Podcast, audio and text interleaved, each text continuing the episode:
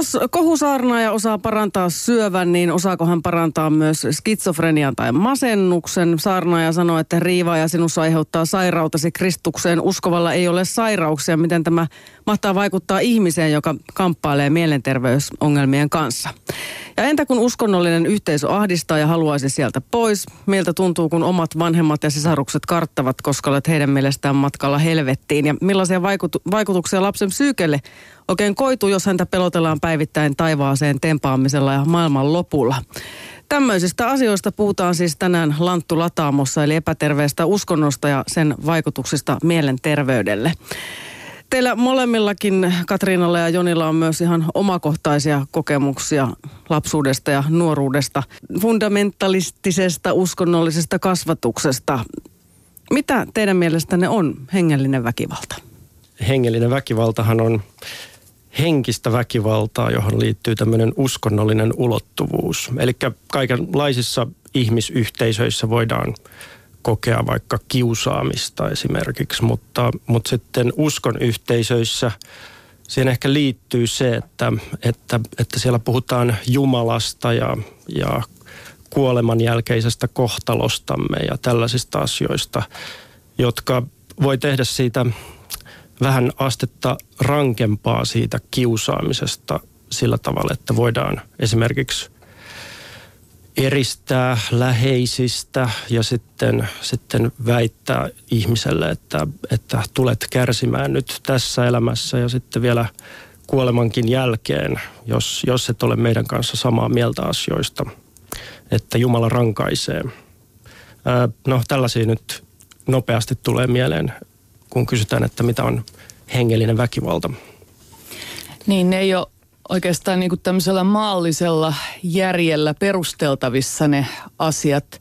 Ja ihminen on sillä tavalla heikoilla, että hän menettää niin kuin normaalin äh, järjen käytön kykynsä, kun esimerkiksi kerrotaan, että tämä voi tuntua oudolta, mutta kerran taivaassa me saadaan vastaukset kaikkiin näihin kysymyksiin, jotka nyt tuntuu niin kuin, äh, oudoilta, että minkä takia meidän esimerkiksi pitää eristäytyä muista ihmisistä, että, että tämä, tämä aika täällä maan päällä on tosi lyhyt ja meidän on panostettava kaikkemme, jotta sitten niin tuon puoleisessa me sitten ei olla enää erilaisia eikä ulkopuolisia, vaan, vaan siellä sitten kaikki on hyvin.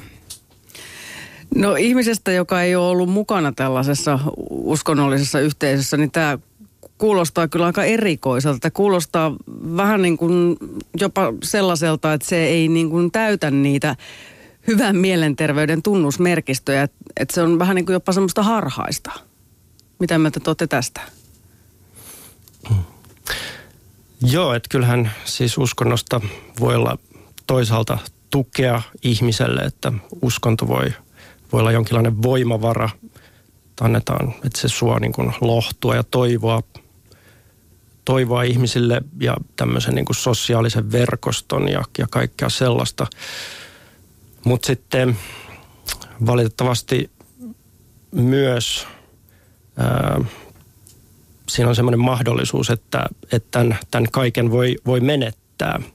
Eli ihmisellä aika usein, kun on tämmöisen tiiviin yhteisön jäsen, niin, niin on aika, aika paljon paljon elämässä riippuu tästä yhteisöstä, että semmoinen, joka, joka ei ole kuulunut tämmöiseen tiiviiseen uskonyhteisöön, voi ehkä helposti ajatella, että, että tässä nyt, että meillähän on Suomessa uskonnon vapaus, että jos, jos joku yhteisö ei miellytä, niin sitten hän sieltä voi erota. Ja, ja sillä tavalla myös nämä yhteisötkin helposti ajattelevat, että, no että, että kyllä meistä voi, voi erota ihan vapaasti, että eroa vaan, jos, jos ei jos ei tämä miellytä. Mutta siinä sitten vähän unohtuu se, että, että tosiaan jos ihmisellä, ihmisellä koko elämä on tässä yhteisössä, sukulaiset ja, ja perhe ja mahdollisesti työpaikka ja, ja no puhumattakaan siitä, että maailmankuva ja identiteettikin on riippuvaisia tästä kasvatuksesta, mahdollisesti lapsesta lähtien on, niin, on oltu tässä yhteisössä. Niin, sitä myös mietin, että jos ihan lapsesta asti toitotetaan tiettyjä asioita, niin kuin sitä, että taivaaseen tempaamista, että Katriinallakin on ollut isona pelkona ihan pienenä lapsena jo tämä Jeesuksen toinen tuleminen. Joo, kyllä. Ja, ja oma perhe, omat vanhemmat on se ainut maailma, joka lapsella on. Vasta paljon, paljon myöhemmin pystyy ymmärtämään, että vanhempani edustavat hyvinkin poikkeuksellista suhdetta tähän maailmaan. Mutta silloin ne jäljet on tietystikin jo jäänyt mieleen. Eli jo, jollain tavalla mä luulen, että, että se on se meidän niin kuin tämmöisessä uskonnollisessa perheessä tai missä tahansa perheessä, niin vanhemmat antaa ikään kuin sen ensimmäisen äidinkielen, jonka avulla me yritetään niin kuin tulkita kaikkia muita kieliä, joita me kohdataan. Ja, ja jollain tavalla luulen, että, että se ö, on jättänyt jäljen ihan loppuelämän ajaksi, että joutuu aina tiettyjä asioita uudestaan ja uudestaan perustelemaan itselleen. Ja vielä tuosta hengellisestä väkivallasta – että mä en sinänsä pidä vaarallisena, että ihmisellä voi olla niin kuin mystisiä ajatuksia.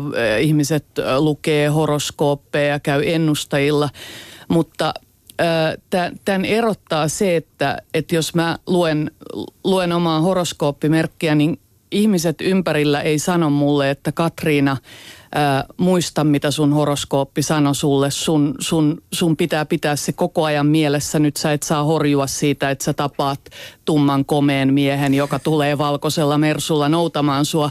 Mutta niin kun us, uskonnollisessa yhteisössä hengellinen väkivalta on sitä, että muut ihmiset koko ajan vahtii sitä, että pysynhän minä tässä niin kuin yliluonnollisessa yhteydessä. Ja ää, sitä saatetaan päätellä ihan niin kuin ilmeistä, että – että mun helluntai-yhteisössä oli sellainen, se on hyvin tämmöinen tunne, tällainen niin kuin tunteet on keskeisiä ja piti oikeastaan koko ajan pitää semmoinen niin kuin vastarakastuneen ilmen naamalla, että sitä vahdittiin koko ajan, että ei riittänyt, että pidättäytyi jotenkin näistä ilmisynneistä, vaan pit, uskon piti olla jatkuvasti palavaa, ikään kuin äh, mä olisin juuri eilen äh, tavannut Jeesuksen ensimmäisen kerran ja rakastunut palavasti ja mä haluaisin kaikille näyttää, että, että, että Jeesus on tärkeintä mun elämässä. Eli, eli, eli se muiden ihmisten ö, vaikutus, koska me ollaan sosiaalisia olentoja, niin mä koin ehkä sen huomattavasti rankempana vielä kuin sen, että pelkäsin sitä, että taivaat aukeaa ja pasuunat soi ja, ja, ja tota, tulee tämä ylöstempaaminen. No mä oon itse ratkaissut sillä tavalla nyt kaksi täysikäistä lasta, kun he oli pieniä, niin mä ihan rehellisesti sanoin, että, että nämä on asioita, joita jokainen ihminen varmaan miettii, että, että äiti ei nyt tiedä, miten nämä asiat on. Että jotkut uskoo, että kuoleman jälkeen mennään taivaaseen, mutta että mun mun omat käsitykset on muuttunut tästä paljon. Ja mä huomasin, että lapsia ihan kolme, neljävuotiaana ei lainkaan ahdistanut se, että heidän äitinsä ei tiennyt, vaan toinen sanoi, että mä luulen, että jotain on, mutta ei sellaista, mitä päiväkodissa ja muualla kerrotaan. Ja toinen sanoi, että kun ihminen kuolee, niin siitä tulee multaa ja sillä selvä. Eli he on niin kuin myös valinneet oman tapansa ja näen, että vanhempien pitäisi antaa jotain aineksia lapselle pohtia näitä asioita, mutta ei kertoa, mitä lapsen tulisi ajatella. Ihan täydellinen sisäinen henkinen vapaus on lapselle jätettävä. La, lapsi on täällä ratkaisemassa niin kuin jo, jokainen meistä niin kuin oman elämänsä mysteeriä. Me ei voida kertoa hänelle niin kuin vastauksia niihin kysymyksiin, mitkä hänen sisintään askarruttaa. Ja sitten eikö lapsen elämän kuuluisi olla kuitenkin aika huoletonta ja iloista, että näissä monissa tarinoissa, mitä on nyt itsekin tässä lukenut, niin tuntuu siitä, että se, se, se on ollut aika, aika ankaraa ja siinä on sisältynyt paljon pelkoa. Kyllä, se ihmisen perusturvallisuus ja myös luottamus itseensä alkaa rakentua pienenä. Ja, ja yksi tämän hengellisen väkivallan merkki on, että, että myöhemminkään elämässä ei ole ihan helppo uskoa omiin tunteisiinsa tai omaan järkeensä. Eli, eli lapsen turvallisuus on ihan sellainen ensisijainen asia, jolle niin kuin koko tuleva elämä rakentuu ja sitä ei saa horjuttaa edes niissä tilanteissa, kun on jotain ihan oikeata turvattomuutta ympärillä, niin vanhempienhan pitää luoda siihen turvaa niin kuin so, sodankin keskellä, niin myös tällaisten pelottavien uutisten ja asioiden keskellä vanhemmat luovat sen turvan. No valitettavasti tähän hengelliseen väkivaltaan epäterveessä uskonnollisessa yhteisössä sen lisäksi saattaa ilmetä myös ihan fyysistä väkivaltaa. Ja just lapsia, lapsiakin kohtaan, en tiedä miten sitten, kuinka paljon yleistä se on nykyään, koska meillä on kuitenkin lainsäädäntö, joka sitä sen kieltäisi. Mutta esimerkiksi Katriina, sinä kirjoitat uudessa kirjassasi kaikella kunnioituksella näin, että kurituksen jälkeen seurasi epämiellyttävä hetki. Vertatihkuvien reisien ja takapuolen kivistystä enemmän sattui, kun jouduin pyytämään vanhemmilta anteeksi. Iltarukouksessa olisi pitänyt pyytää anteeksi myös taivaan isältä. Siihen en kyennyt taipumaan, vaikka tajusinkin, että joutuisin helvettiin, jos Jeesus tulisi noutamaan omiaan seuraavana yönä. Teetkö jotain muita, muuta kuin olit vain niin sanotusti vaikea luonne vanhempiesi mielestä? Mik, miksi no. sinua rankaistiin näin ankarasti?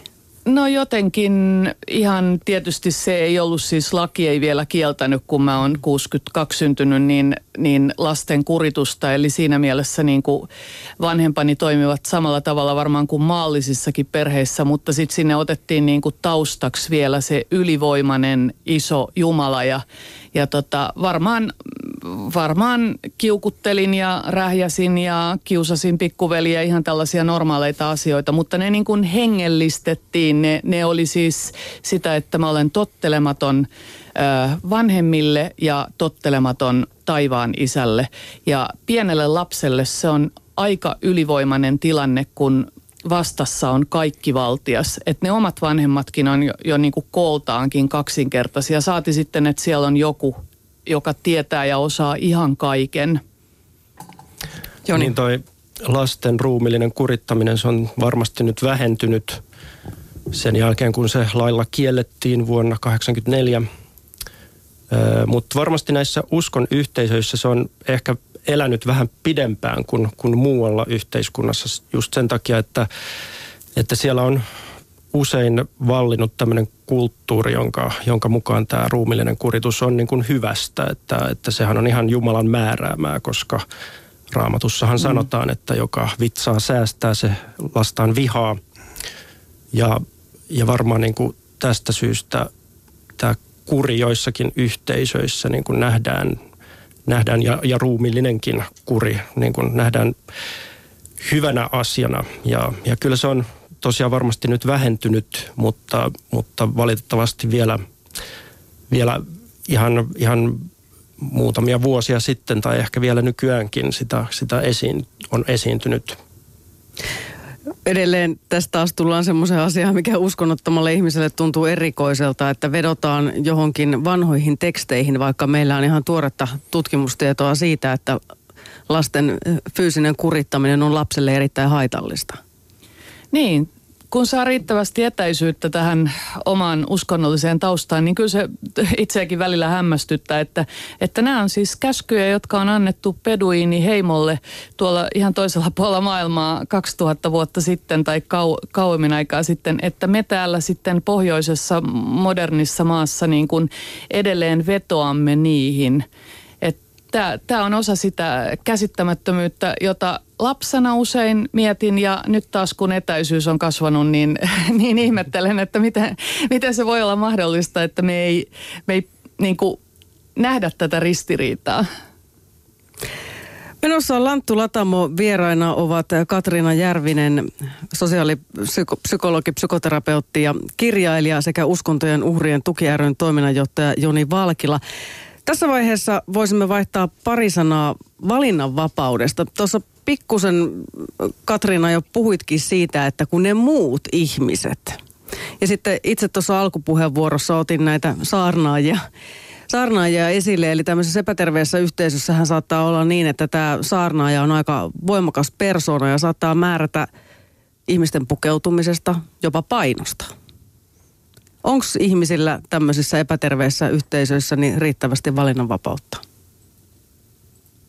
Joni. Hmm. Joo, no tämä nyt on, on, on yksi ongelma näissä yhteisöissä, että, että yksilöitä kontrolloidaan, että yhteisö tai, tai sen yksi johtaja tai muutamat johtajat puuttuu ihmisen yksityiselämään hyvin rajusti.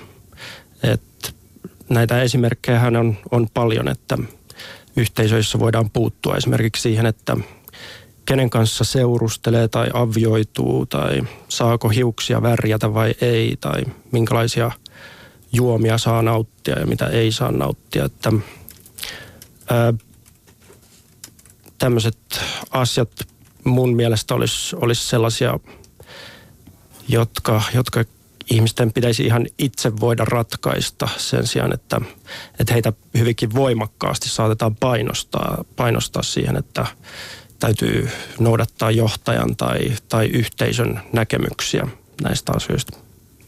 Ja jotenkin vielä se, että, että usein ö, ne ö, ilmaistaan näille jäsenille niin kuin Jumalan tahtona. Eli esimerkiksi helluntai-seurakunnan piirissä profetoidaan, että nämä kaksi nuorta on niin kuin Jumala äh, valinnut toisilleen. Ja, ja tota, ihmisen on ylipäätään aika vaikeata erottaa mitkä on omia valintoja ja jo, jokainen tietää kuinka vaikeaa on miettiä, että, että olenko ammatissa, jonka vanhempani halusivat minulle vai siinä, minkä itse halusin. Mutta saati sitten, kun tavallaan siihen tulee se yliluonnollinen elementti, että, että nyt, nyt Jumala on puhunut mulle, että sun pitäisi tehdä sitä tai tätä. Niin tavallaan jos kyseenalaistaa sen, niin silloin kyseenalaistaa Jumalan. Niin, vaikkahan se tulee sen yhden ihmisen suusta, mutta jos hänellä sitten on se yhteys, niin suora niin. yhteys, niin kenties, joo. Näinhän näissä yhteisöissä justiin väitetään, että ne on Jumalan ohjaamia ja se mitä johtajat sanoo, niin se on niin kuin Jumalan opastusta meille. Mm. Ja sitten maalliset valtapelit esimerkiksi niin kuin kahden johtajan välillä, niin ää, ne ei olekaan, sitä ei myönnetä, että kysymys on siitä, että molemmat haluaa nyt olla vaikka suuria guruja, vaan niin kuin siinä keskustellaan siitä, että kummalle Jumala on oikeasti puhunut. Ja sitä on mun mielestä aika vaikeaa ratkaista, että et, äh, ihan tämmöiset maalliset äh, asiat siellä paljon vaikuttaa, että on, on kateutta ja kaunoja ja muuta, mutta ne hengellistetään. No miten sitten tämä, mihin myös tuossa alussa viittasin, että kun epätoivoiset ihmiset tarttuvat pieniinkin olien korsiin, niin uskoako nämä saarnaajat ihan oikeasti tekevänsä Jumalan työtä? Mm. Jaa, vaikea sanoa. Kyllä jotkut saattaa uskoakin siihen, että ovat Jumalan työssä. Jotkut taas saattaa olla ihan kyynisiä huijareita, eli tajuavat hyvin, että, että tässä vaan, vaan tota, sahataan ihmisiä linssiin ja, ja saadaan sillä tavalla elätettyä itsensä.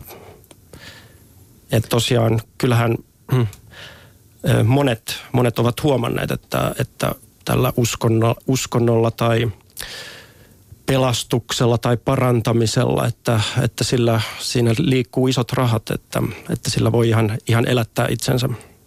Mm. Mutta ja täysin aika, vilpittömiä niin. ihmisiä on myös, että sanoisin esimerkiksi, että oma, oma isäni oli hyvin tosissaan, että ei ollut kysymys niin kuin rahasta tai hyödystä, mutta sitten hänkin joutui tietysti aina kiistoihin näiden kanssa, jotka selvästi halusivat niin kuin hyödyttää, ää, hyötyä tilanteista, että, että onhan aika paljon sellaisia vauhtiveikkoja noissa saarnamiehissä, jotka käy täällä maallisellakin puolella sit välillä tekemässä bisneksiään. Että se on ehkä niin kuin ainakin helluntaiseurakunnassa tietty vauhdikas luonteen laatu, joka, joka niin kuin edesauttaa sitä sen tehtävän hoitamista.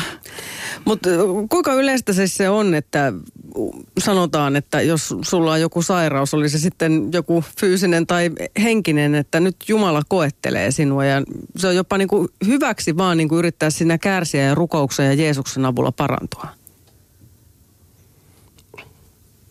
Äh, joo, no tämä on yksi selitys, joo. Ja sitten sit nämä parantajahenkilöt tietysti myös, myös selittävät ihmisille, että, että et heillä pitää olla niinku riittävästi uskoa, että he voivat parantua. Ja, ja sitten tätä käytetään selityksenä, että jos, jos nyt parantumista ei tapahdukaan, niin, niin syynä oli mahdollisesti sitten se, että ihminen ei uskonut riittävästi. Eli, eli sitten tällä parantajalla ei ole niin oikeastaan minkälaista vastuuta tästä asiasta. Ja tulokset on aina parantajan kannalta niin kuin hyviä, että jos parantumista tapahtuu, niin, niin se on hyvä asia. Jos ei tapahdu, niin se selitys on ehkä sitten epäuskossa.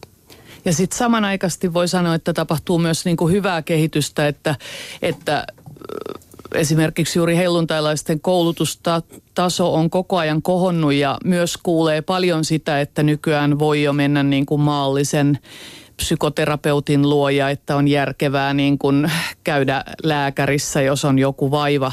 Mutta nämä on kummallisen ristiriitaisia yhteisöjä, että, että nämä kaksi asiaa voi samanaikaisesti pitää paikkaansa. Eli, eli se, että sä, ää, sä et ole täysin antautunut vielä Jumalalle ja sen takia, että sä vielä jostain pidät kiinni, niin se, se, se niin kuin estää sua kokemasta tätä parantumisen ihmettä. Ja sitten samanaikaisesti voidaan olla niin kuin hyvin, hyvinkin järkeviä. Mm.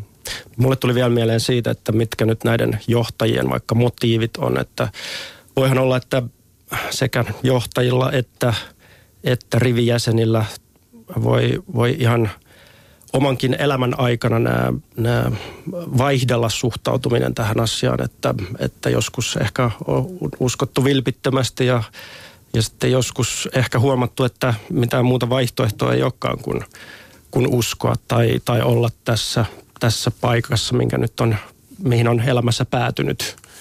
Joo, on ihan samaa mieltä, että, että olen nähnyt myös ihan niin kuin hyvää kehitystä. Viime vuosina on ollut tekemissä entisen yhteisön jäsenten kanssa, niin että on myös tavallaan ikä voi vaikuttaa siihen, että nuorena on niin kuin fanaattinen ja mustavalkoinen ja sitten ajan myötä niin kuin tulee enemmän sävyjä, että, että kyllä siellä tällaista kehitystä tapahtuu molempiin suuntiin. Mutta sairausasia ja riittävän suuri usko on mielestäni aika tärkeä juttu tässä Jonin yhdistyksen muutoslehdessä niin nimimerkki Emilia Suurhonka kyselee, että monenko pitää vielä joutua pahan paimenen kynsiin. Hänelle esimerkiksi tuli syömishäiriö, siis kymmenenvuotiaana jo hänelle sanottiin, että sun pitää laihduttaa. Ja sitten kun hän alkoi myöhemmin oireilla ihan tosi, tosi pahasti ja tuli pääongelmia ja muita, niin sitten sanottiin, saarnaaja sanoo, että paastolla lähtee nämä vaivat ja rukouksella. Niin siinä, siinä kohtaa niin kuin nimimerkin usko oli ilmeisesti aika murtunut, mutta hän kamppailee edelleen näiden ongelmien kanssa. Että nämä on aika, aika isoja juttuja. Mm-hmm. Joo, kyllä. Ja sitten tosiaan niin kuin tässäkin tapauksessa, niin, niin ää, lapset altistuu näille puheille siitä, että, että mitä, mitä ihmisen tar- täytyy tehdä pelastuakseen ja, ja että miten pitää uskoa. Ja, ja, ja, ja se, se voi olla, lapsilla ei kuitenkaan ihan samanlais, samanlaisia mahdollisuuksia kuin aikuisilla arvioida sitä, että tällaista tilannetta, että, että missä määrin nyt mun pitäisi kyseenalaistaa näitä puheita. Mm.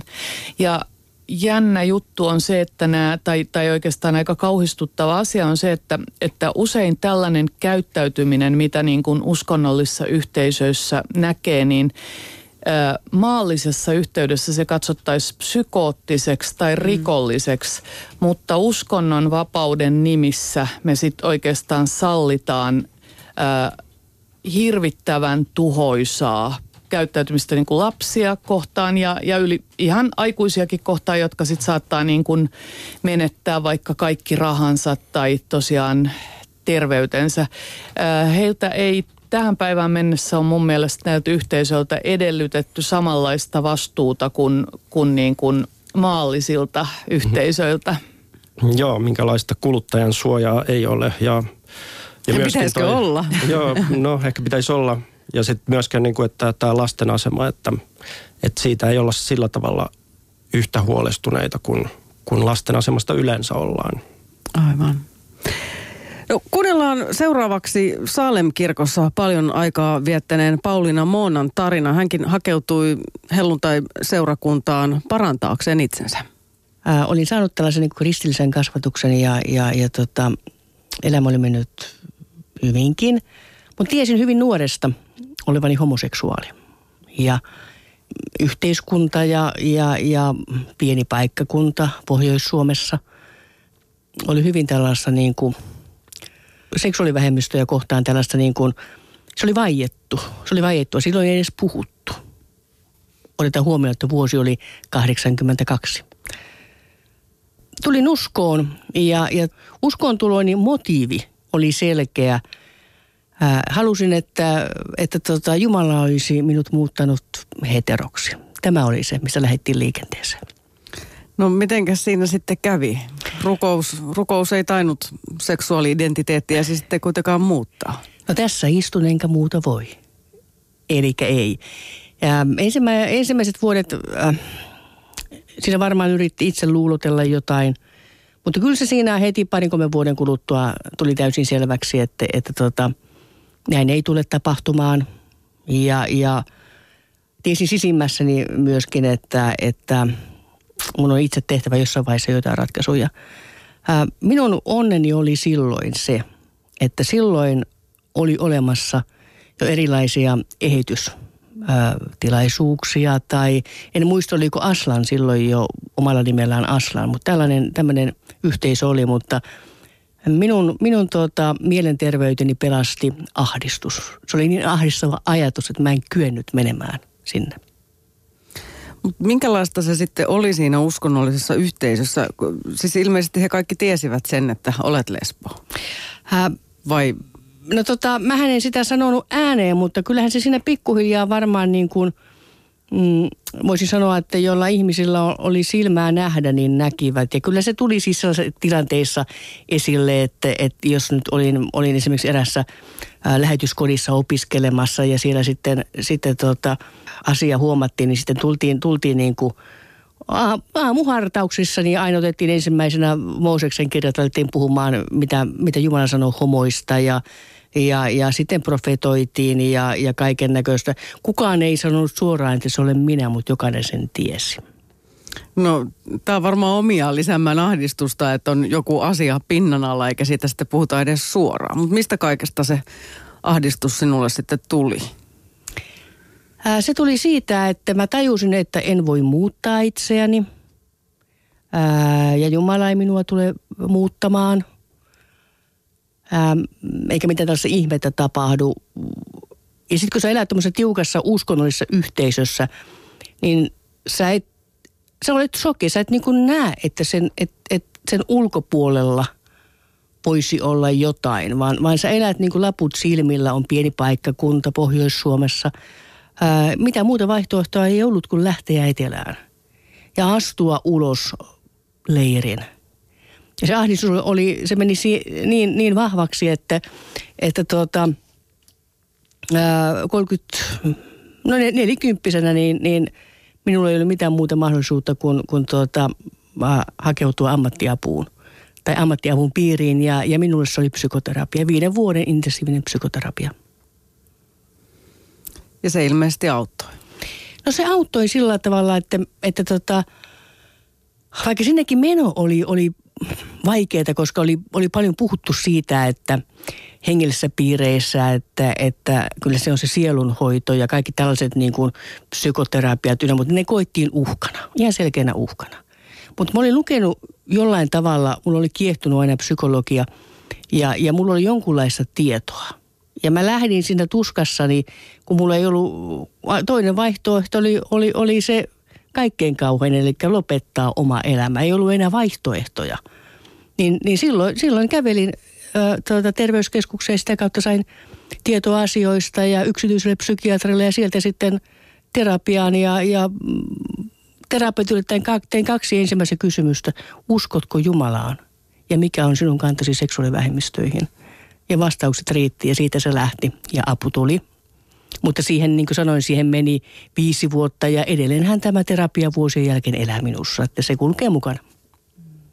Koitko Pauliina silloin, kun siinä aika tiukassa uskonnollisessa yhteisössä olit mukana, niin henkistä ja hengellistä väkivaltaa? Mä koin kyllä molempia. Saarnaaja voi puhua hyvin niin kuin avoimesti asioista ja, ja, ja useimmiten, jos tuli kysymykseen seksuaalivähemmistö, niin sehän tuomittiin synniksi. Ja, ja se oli tällaista, että kun sä olet paikan päällä, sä kuulet sen. Sitten alkaa tämmöiset tietyt profeetiat, siellä, siellä tuota pylvään takana nainen, tämmöistä, tämmöistä, tiedätkö, että Jumalalla on sinulla asiaa tästä ja tästä asioista. Mä en enää uskaltanut mennä mihinkään. Mä olin aivan niin kuin, niin kuin semmoisessa kaoottisessa tilassa. Kyllä se sitten, se tuli selkeästi esiin, esiin tuota Saalimin kahvipöydässä. Meitä oli nuoria, noin kymmenen henkeä, ja yksi, kaksi heistä sanoi, että tiedätkö, että tuota, olemme kuulleet, että sulla on suhde toisen naiseen. Se on ollut ehkä elämäni kauheimpia tilanteita, kun mä tiesin heidän mielipiteet. Sen jälkeen mä en enää kyennyt niitä ovia aukaisemaan. Se jäi siihen. Mielenterveysohjelma Lanttu Lataamo. Yle puheessa maanantaisin kello 11. Se jäi siihen, totesi edellä Pauliina Moona, eli Saalem kirkon ovet sulkeutuvat iäksi. Tämä Lanttu Latamo menossa on suora lähetys vielä reilu parikymmentä minuuttia aikaa keskustella siitä, mitä tehdä, kun uskonto ahdistaa. Kaikille nimittäin uskonto tai uskonnollinen yhteisö eivät tarjoa sellaista hengellisyyttä, jossa olisi hyvä olla, jossa olisi tarjolla armoa ja rakkautta. Vieraina ovat psykoterapeutti, sosiaalipsykologi, kirjailija Katriina Järvinen sekä uskontojen uhrien tuki ryn toiminnanjohtaja Joni Valkila. Tämä homous, se taitaa olla tietyissä uskonnollisissa yhteisöissä niin aika, aika suuri synti. Joo, kyllähän se aika jyrkästi tuomitaan, varsinkin tämmöisissä vähän fundamentalistisemmissa yhteisöissä. Ja tietysti ei pelkästään nyt toi homous, vaan aika paljon muutakin, muutakin seksiin liittyvää tuomitaan hyvin jyrkästi monissa yhteisöissä, että, että joissakin yhteisöissä ainoastaan tuo avioliiton sisällä on niin kuin seksi sallittua. Ja tämähän nyt tietysti johtaa sitten, sitten siihen, että kun ei, ei kaikki kuitenkaan naimisissakaan ole – nuoret ei esimerkiksi välttämättä ole edes sen ikäisiä, että voisivat olla naimisissa ja, ja jotkut ei löydä puolisoa mahdollisesti, niin, niin, niin tämähän nyt sitten johtaa tietenkin siihen, että, että ihmiset, jotka elää tämmöisissä yhteisöissä, niin joutuu kokemaan aika, aikamoisia ristiriitoja vuosia tai vuosikymmeniä. Et sanotaan esimerkiksi nyt, että jos toi homous on hyvin selkeästi synniksi tulkittua, joka johtaa kadotukseen, niin, niin ihminen on sitten semmoisessa tilanteessa, että, että oikeastaan ö, helposti joutuu koko ajan niin kuin häpeämään itseään ja, ja kokemaan, kokemaan itsensä hyvin syntiseksi ja mahdollisesti pelkäämään sitä, että, että Jumala rankaisee jo, jo tässä elämässä tai sitten viimeistään kuoleman jälkeen – että tosiaan näissä, näissä yhteisöissä, joissa voimakkaasti korostetaan tätä pelastusta ja, ja ikuista kadotusta ja sitä, että, että tämä meidän yhteisö on se ja meidän säännöt, sääntöjen mukaan eläminen, niin se on ainoa tie pelastukseen, niin, niin voi sitten johtaa tämmöis, tämmöiseen tilanteeseen, missä, missä ihminen voi, voi jatkuvasti epäillä sitä, että mahdankohan pelastua ja – ja pitääkö mun tehdä jotain, jotain koko ajan enemmän, niin kuin rukoilla enemmän tai yrittää uskoa enemmän tai tehdä enemmän työtä tai lahjoittaa enemmän rahaa tämän yhteisön hyväksi tai... Mutta mehän ollaan kaikki, kaikki ihmiset on jollain tavalla seksuaalisia olentoja. Jos se tukahdutetaan, niin mikä on psykoterapeutin näkemys siihen, että mitä siitä seuraa? Niin, kyllähän tota, se on hurjaa vallankäyttöä, että ihmisen seksuaaliset tunteet ö, tuomitaan synniksi. Ja varsinkin aikaisemmin tällaista asioista puhuminen oli vaikeata, jolloin niin kuin varmaan jokainen, jolla oli ö, ennen aviopuolison löytymistä jo, jonkinlaisia seksuaalisia tunteita tai fantasioita itsetyydytyksestä puhumattakaan, niin tunsi itsensä läpeensä huonoksi ja mädäksi ihmiseksi, jonka piti niin kuin uudestaan ja uudestaan yrittää antautua kokonaisemmin Jumalalle. että eihän ennen internetin aikaa sitten ollut edes niin kuin tietoa saatavilla, että ei voinut esimerkiksi tietää, että muillakin ihmisillä on tällaisia seksuaalisia tuntemuksia. Ja tavallaan oma ruumis muuttui viholliseksi, koska varsinkin niihin aikoihin, kun itse siellä elin, niin ajateltiin, että tytöllä ei oikeastaan ole näitä seksuaalisia tunteita ennen kuin aviomies – kosketuksellaan herättää ne. Että, okay. et mun, mun käsitys oli, että se käsikirjoitus menee niin, että, että se Jumalan, että mennään siihen niin kuin Jumalan määräämään niin sanottuun pakkoavioliittoon, että Jumala on jonkun jonkun mahdollisesti ton kauheata, ei kai vaan ole toi, toi poika, jonka kanssa mä joudun menemään naimisiin, koska ei voisi vähempää kiinnostaa, mutta jos se on Jumalan tahto.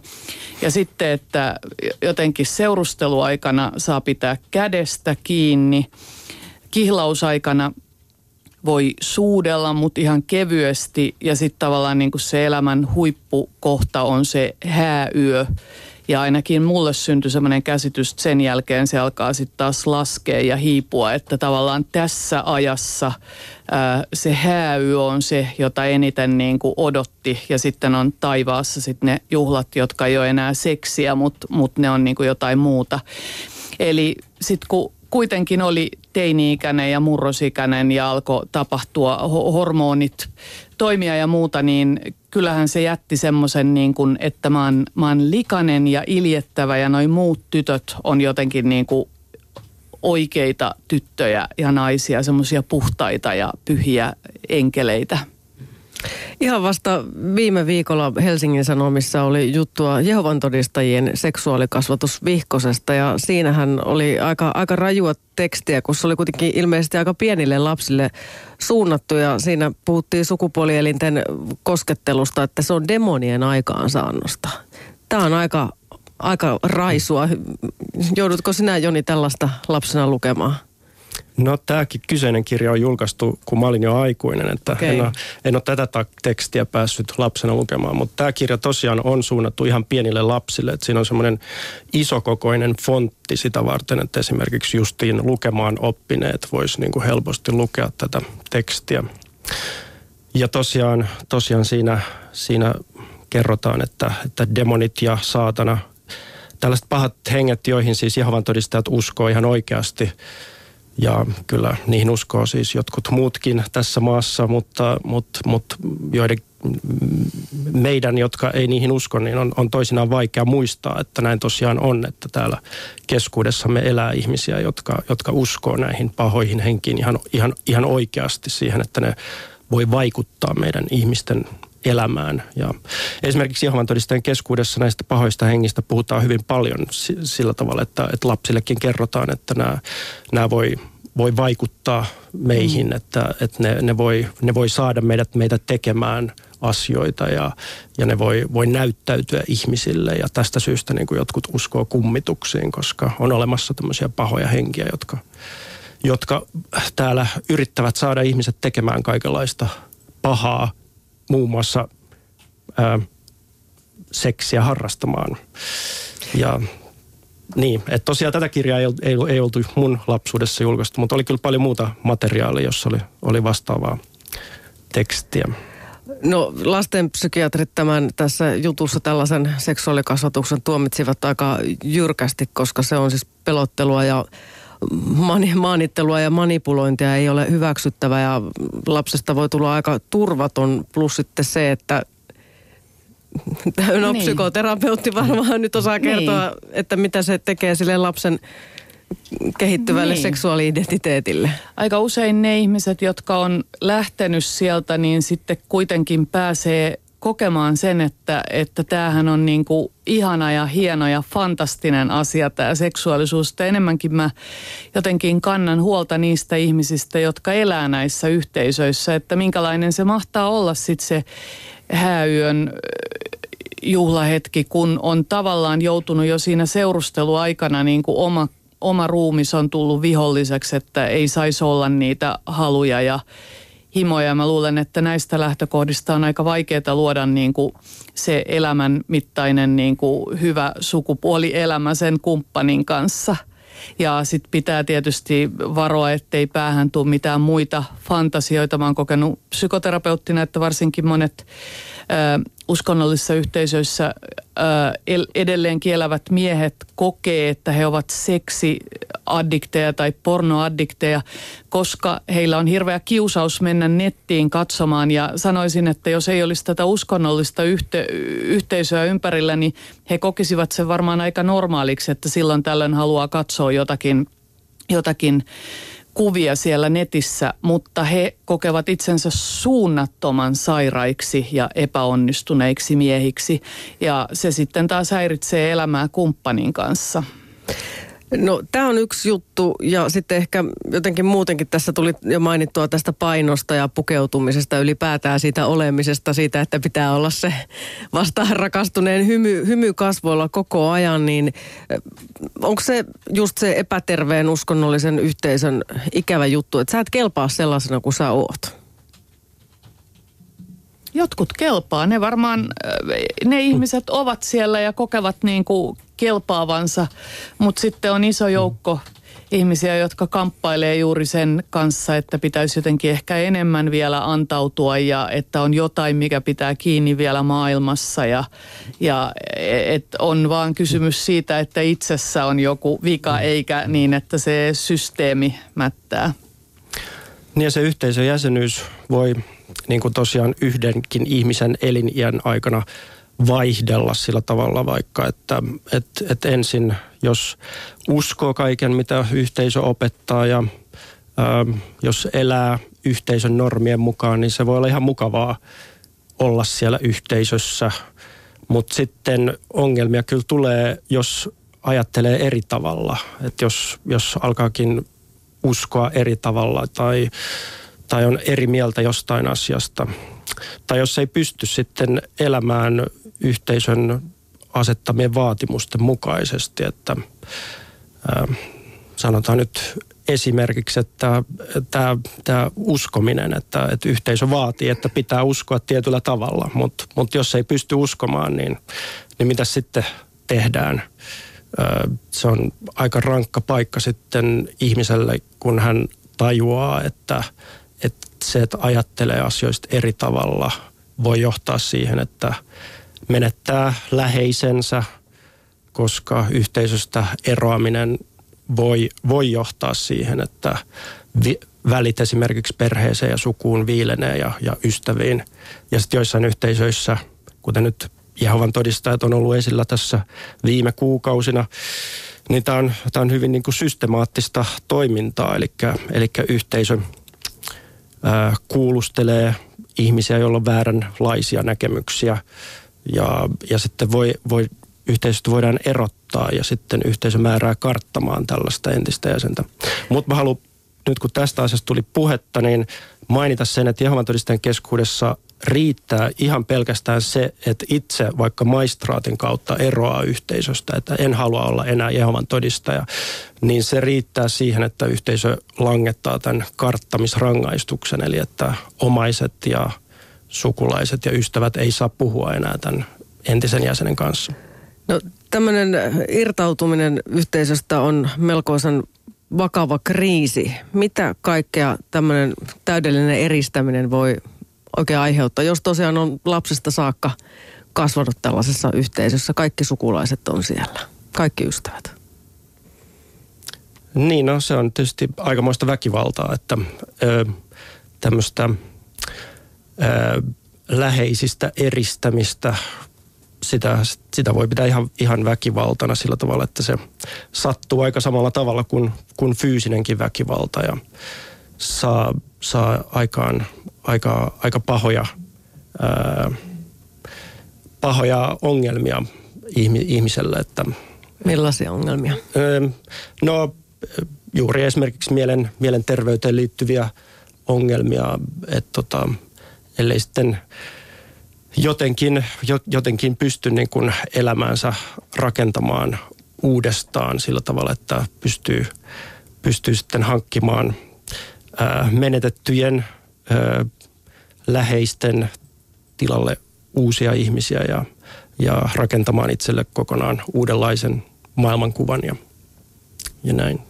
Se varmaan voisin ottaa vähän tohon- aikaa. Niin, ja vo, voisin tuohon lisätä, että, että tietysti niin kuin Jehovan todistajien kohdalla voi ikään kuin surra sitä niin kuin konkreettista menetystä, että on menettänyt läheisensä, mutta että jos ajattelen taas helluntailaisia, niin mun mielestä on hyvin julmaa se, että perheiden sisälle tulee tällaiset jakolinjat, että ketkä lapset on menossa helvettiin ja ketkä on taivaan tiellä äidin ja isän kanssa, tai puolisot voi myös olla, toinen on menossa helvettiin ja toinen taivaaseen, ja siinä tulee ihmisten välillä jo ihan pienestä pitäen semmoinen kelmu, että itse asiassa mitkään normaalit sisaruussuhteet ei synny. Että se on vähän niin kuin tämmöinen ilmiantojärjestelmä siellä niin kuin perheen sisällä, että, että toi kuunteli äh, musiikkia tai, tai äh, sisko on kokeillut koulussa ripsiväriä tai jotain. Eli, eli nämä niin kuin ilmi annetaan ja sitten sit tavallaan kuulutaan ihan eri leireihin. Nämä, nämä on siinä mielessä niin kuin, koko elämän kestäviä nämä vaikutukset, että, ta- että, että oikeastaan suhteessa vanhempien vakaumukseen sitten syntyy niin kuin lasten välille suhteet tai ne hajoaa kokonaan. Ja ne hajottaa niin kuin myös sukuja ja ää, ei ole normaalia suhdetta kavereihin, naapureihin, kehenkään. Eli, eli sitten kun sieltä lähtee, niin ainakin itse koin, että olin tämmöinen niin tynnyrissä kasvanut tyttö, joka tuli tänne maailmaan eikä kerta kaikkiaan osannut elää täällä. Ei, ei tiennyt niin kuin normaaleja asioita, mutta ei ollut mitään, että et jos on muuttanut tänne Somaliasta, niin voi ehkä joskus matkustaa Somaliaa ja ajatella, että se on hieno kulttuuri, mutta entä kun on valkoihonen, puhuu suomea, mutta ei silti osaa elää täällä, eikä ole mitään yhteisöä, jota muistelisi niin kuin lämmöllä, että jonain päivänä vielä palaan sinne. Joo, tosiaan tämä irtautumisen vaikeus ja se, että, että välit viilenee perheeseen, sukuun ja omaisiin tai, tai ystäviin, kun, kun eroaa tämmöisestä tiiviistä uskoyhteisöstä, se, se ei kosketa pelkästään Jehovan todistajia, vaikka Jehovan todistajilla on nämä hyvin tiukat tämmöiset karttamissäännöt. Että se koskee, koskee myös ö, hyvin tämmöisiä tiiviitä ja uskonnollisia perheitä, vaikkapa helluntalaisissa ja vanhoillislestadiolaisissa, mormoneissa esimerkiksi. Ja sitten siinä on niin kuin hyvä muistaa, että siinä on taustalla myös, myös usein tämä lapsuus. Tässä lapsuus on vietetty tässä yhteisössä, jolloin, jolloin niin kuin, ö, ihminen on saattanut kokea sen, että et, et ensinnäkin tämän uskon yhteisön jäsenenä vähän eristäydyttiin muusta maailmasta sillä tavalla, että oltiin tekemisissä pääasiassa niin kuin, niin kuin oman uskon yhteisön jäsenten kanssa. Ja, ja sitten esimerkiksi koulussa myös saattoi joutua vähän syrjityksi sillä tavalla, että ö, muut, jotka ei kuulu tähän uskon yhteisöön, niin pitää hieman outona tämän uskovaisuuden vuoksi. Ja, ja niin kuin silläkin tavalla joutuu vähän niin kuin eristetyksi muista. Ja sitten vieläpä tämän uskonyhteisön sisällä lapsi voi joutua vähän eristetyksi, koska, koska jos, jos siellä uskonyhteisön sisällä ei pidetä lasta tai nuorta hyvänä seurana, riittävän hyvänä uskovaisena, niin, niin, niin sielläkin voidaan syrjiä ja eristää jossakin määrin ihmistä. Eli sitten kun aikuiseksi kasvaessaan ihminen eroaa tämmöisestä yhteisöstä, yhteisöstä niin on jo, jo valmiiksi niin kuin tämmöinen vähän yksin jäämisen koke, kokemus ja, ja, ja sitten niin kuin yhteisö vielä siinä vaiheessa jättää yksin. Kuunnellaan vielä Pauliina Moonaa, miten hänen irtautumisensa onnistuu ja minkälaisia vinkkejä hän antaa muille sellaisille, jotka kamppailevat seksuaali-identiteettinsä ja uskonnollisen yhteisön välissä. Se on hyvin tuttua, se on kosketuspinta niin kuin toivottomuuden näköaloista ja, ja hädän, hätääntynyt nuori. Kun me eletään kristillisissä piireissä, niin useimmiten siinä on niin kuin, me ollaan voitu jo syntyä sinne perheeseen ja se yhteisöön ja, ja ei nähdä, varsinkaan nuori, ja sanoisin näin, että, että näitä harvemmin on enää pääkaupunkiseudulla. Mutta kun lähdetään tässä kehä kolmosen ulkopuolelle, niin, niin, niin tota, tarinoita on liian paljon ja liian surullisia.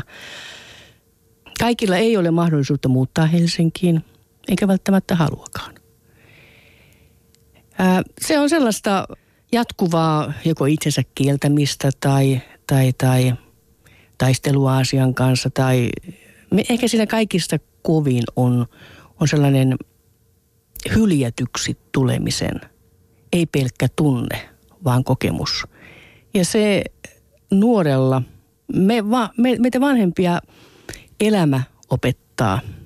Me opitaan, mutta, mutta nuori, jolla ei elämäkokemusta ole, ja jos hänellä tällaista niin kuin vertaistukea ei ole, niin en ihmettele yhtään mielenterveyspuolella, kun ajatellaan, niin, niin tällaista niin kuin painetta, valtavia paineita. Että kyllä haluaisin ajatella ja, ja nähdä ja näinkin valoa ja valoisuutta, ää, Jumalan rakkautta, mutta, mutta tota, kyllä se hiljaiseksi vetää.